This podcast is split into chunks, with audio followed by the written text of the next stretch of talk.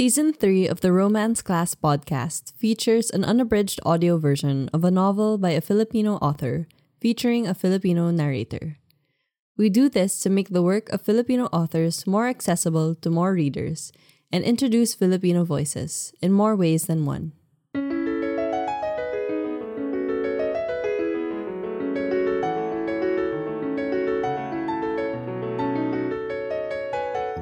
Keep the Faith by Ana Tejano.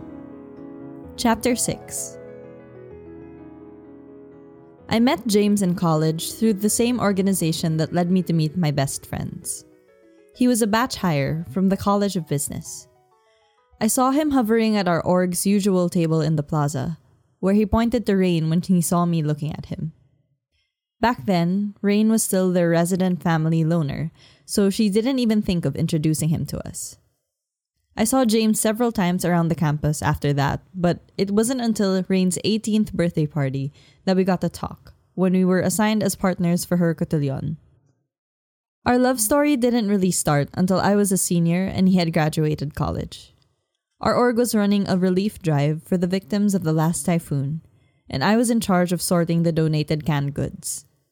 It was a Saturday, and James had attended with his cousins, who were assigned to my area. I had a blast with them that afternoon, and we repacked all the goods in record time. The next day, I was in charge of the medicines, and James was there, without his relatives, assigned to my group again. He was there for the rest of the relief drive, and by the end of the operation, as we watched the last truck leave to go to its destination, James asked me out on a date. "He's not going to be here," Maya said. It was the day of Mark's surprise birthday brunch, and Maya and I had just arrived at the restaurant. My face flushed. "I wasn't going to ask," I protested, feigning innocence. But based on the skeptical glance she threw me, I knew she saw through that. Fine, I did wonder if he was going to be there. He was Mark's friend too, by virtue of association with me and Rain. "Yeah, right," she said with a snort. She unfastened her seatbelt before pulling out a compact powder from her bag to retouch her makeup. I just rolled my eyes and waited for her to finish before alighting from the car. Right at the door of the restaurant, there was a group of friends sharing a platter full of fries, and I remembered Nico. He had texted me when he got home around 11, which wasn't too bad for a December evening. He called me French fries again, and I really hoped that nickname wouldn't be a thing by Monday. "You're here!" Rain greeted us happily when we got to the small function area that she reserved. It was already set up, with one long table at the center, with about 15 seats surrounding it, and another table on the side for presents. "I didn't realize we were expecting this many people," I said. "Some of his high school friends, people from college, and his sisters," Rain explained.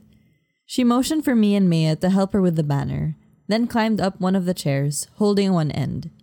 "Lissa will be here too. She's just on cupcake duty." I passed more tape to Maya to secure her side of the banner when Rain's phone, which was near me on the table, rang. Lissa's phone flashed on the screen. Rain jumped down from her spot, dropping her end of the banner. We made a face at her, but her panicked expression shut us up. "Oh fudge, are they with you now?" Lissa's thinly muffled voice from the phone was the only sound in the quiet room. Rain's eyes were wide. "And you're just about to park. Oh, okay. Can you give us about 5 minutes before coming in? Okay? Thanks." She hung up, and we watched as she took a few deep breaths before facing me. "Faith, I'm so sorry." "Why are you apologizing?" "Lissa just got here with the cupcakes," she said slowly. She glanced at Maya, who suddenly had this knowing look on her face. I had an idea what she was about to say, followed by a funny feeling in the pit of my stomach. "And James is here with them. I'm so sorry, Faith. I didn't invite him, promise, but he dropped by our place with Andrew and Lissa invited them." "Oh, I can find a way for him to leave if you don't want him here," Rain said, clearly distressed. "I'm so sorry." Maya's eyes were on me, ready to spur into action if needed. My ex-boyfriend was outside, and in a few moments, I will see him again. We will be in one place, and This was my chance to talk to him after more than 3 months of not being in contact with him. Faith, what do you want us to do? Rain asked. I looked at her and slowly shook my head. Nothing. It's okay. Don't worry about me. I don't mind if he's here. My friends exchanged looks. Are you sure? I nodded firmly. I told you guys I was fine, remember?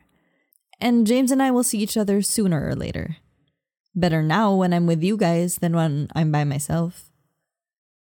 So that was how I ended up in the same room with my ex-boyfriend a week after I got back, 3 months after our breakup. He was perfectly polite when we saw each other.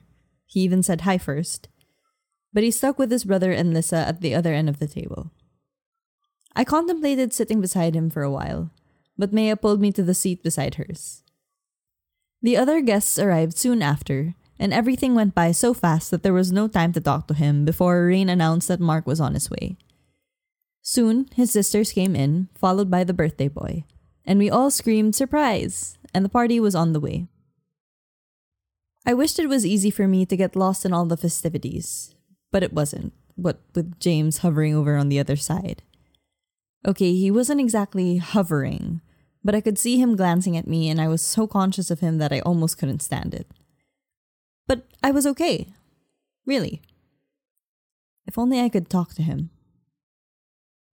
My prayers were answered by the end of the party. Everyone was mingling in their own groups, including Maya, who was talking to Mark's high school friends. My eyes scanned the room and locked on James, who was finally alone. I stood up and headed for him before anyone noticed, or before fear could get the better of me. "Hi, James." He gave a little start when our eyes met. I expected he'd leave, make an excuse so he could go somewhere else, but instead, he smiled. I shook my head a little, remembering the photo I had been looking at last night.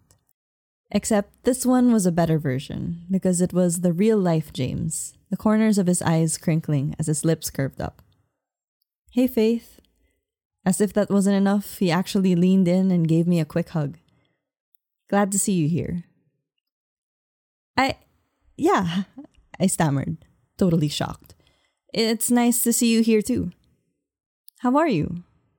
He was so friendly that it was disorienting. It was like nothing bad happened between us.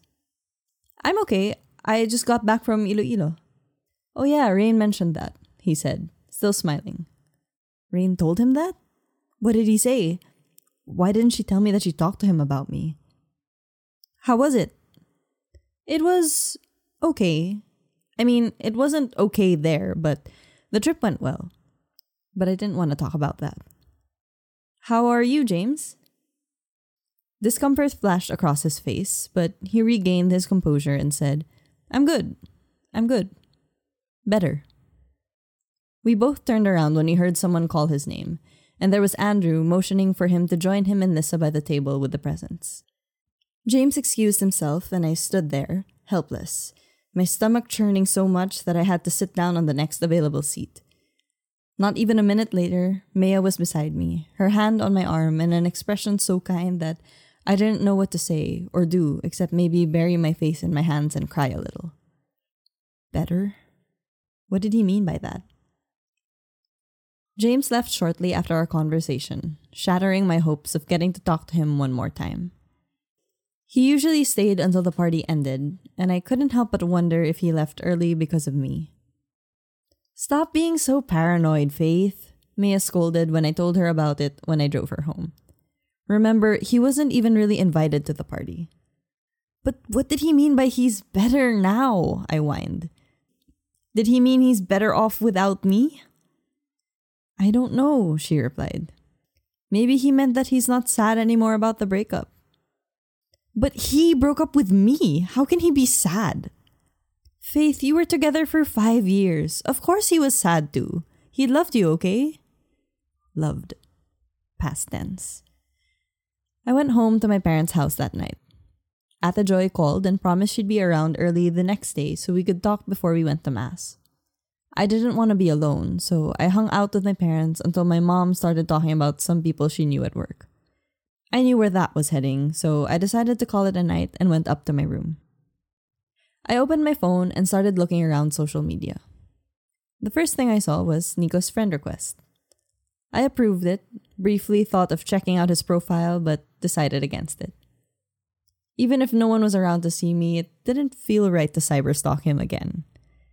I scrolled through my feed for a bit, then went to James' profile. The only new update was a photo of everyone yesterday afternoon, tagged by Lisa. I was at the other end of the photo, far away from James. I picked up from where I left off last Friday, looking at his photos. Some of them were still of the two of us, where he was tagged by other people.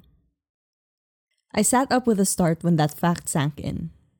James still hasn't removed the tags on those photos. The photos were not necessarily just us, but still. They were taken when we were together. It didn't mean that we'll be back together, but it meant that, well, I wasn't sure, but it meant something good, right? I went back to his profile and stared at the group photo before checking the chat panel. My heartbeat quickened when I saw James was online.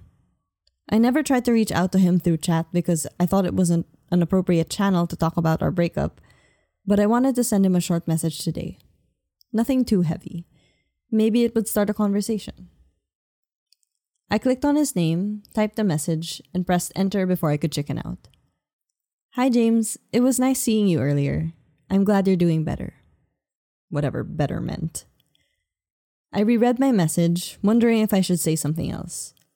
Then there was a little sound, and I saw the word seen underneath my message. I waited for him to reply, for the telltale dots that would tell me he was typing something, but nothing came.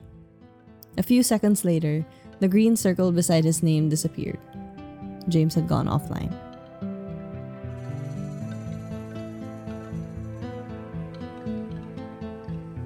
This episode was sponsored by Kiss and Cry by Mina V. Esguerra. A figure skater and a hockey player meet again after 10 years in a relationship that never happened. But they'll get their second chance right now, thank you. Available on Amazon, Apple Books, Kobo, Google Books, and other retailers worldwide. Keep the Faith by Ana Tejano. Text copyright, Ana Tejano. Narrated by Jade Albert. Help readers find us by leaving a review or a rating in Apple Podcasts. You can listen to the podcast on Spotify, Stitcher, Apple Podcasts, or any podcatcher of your choice. You can find the links to subscribe on romancepodcast.com. Subscribe, share, live tweet as you listen. Add hashtag Romance Class so we can find your reactions and feedback. The Romance Class podcast is produced by Tanya Arpa and Mina V. Esguerra. If you would like to sponsor this podcast, email mina@romancepodcast.com. Find more romance books by Filipino authors on romanceclassbooks.com.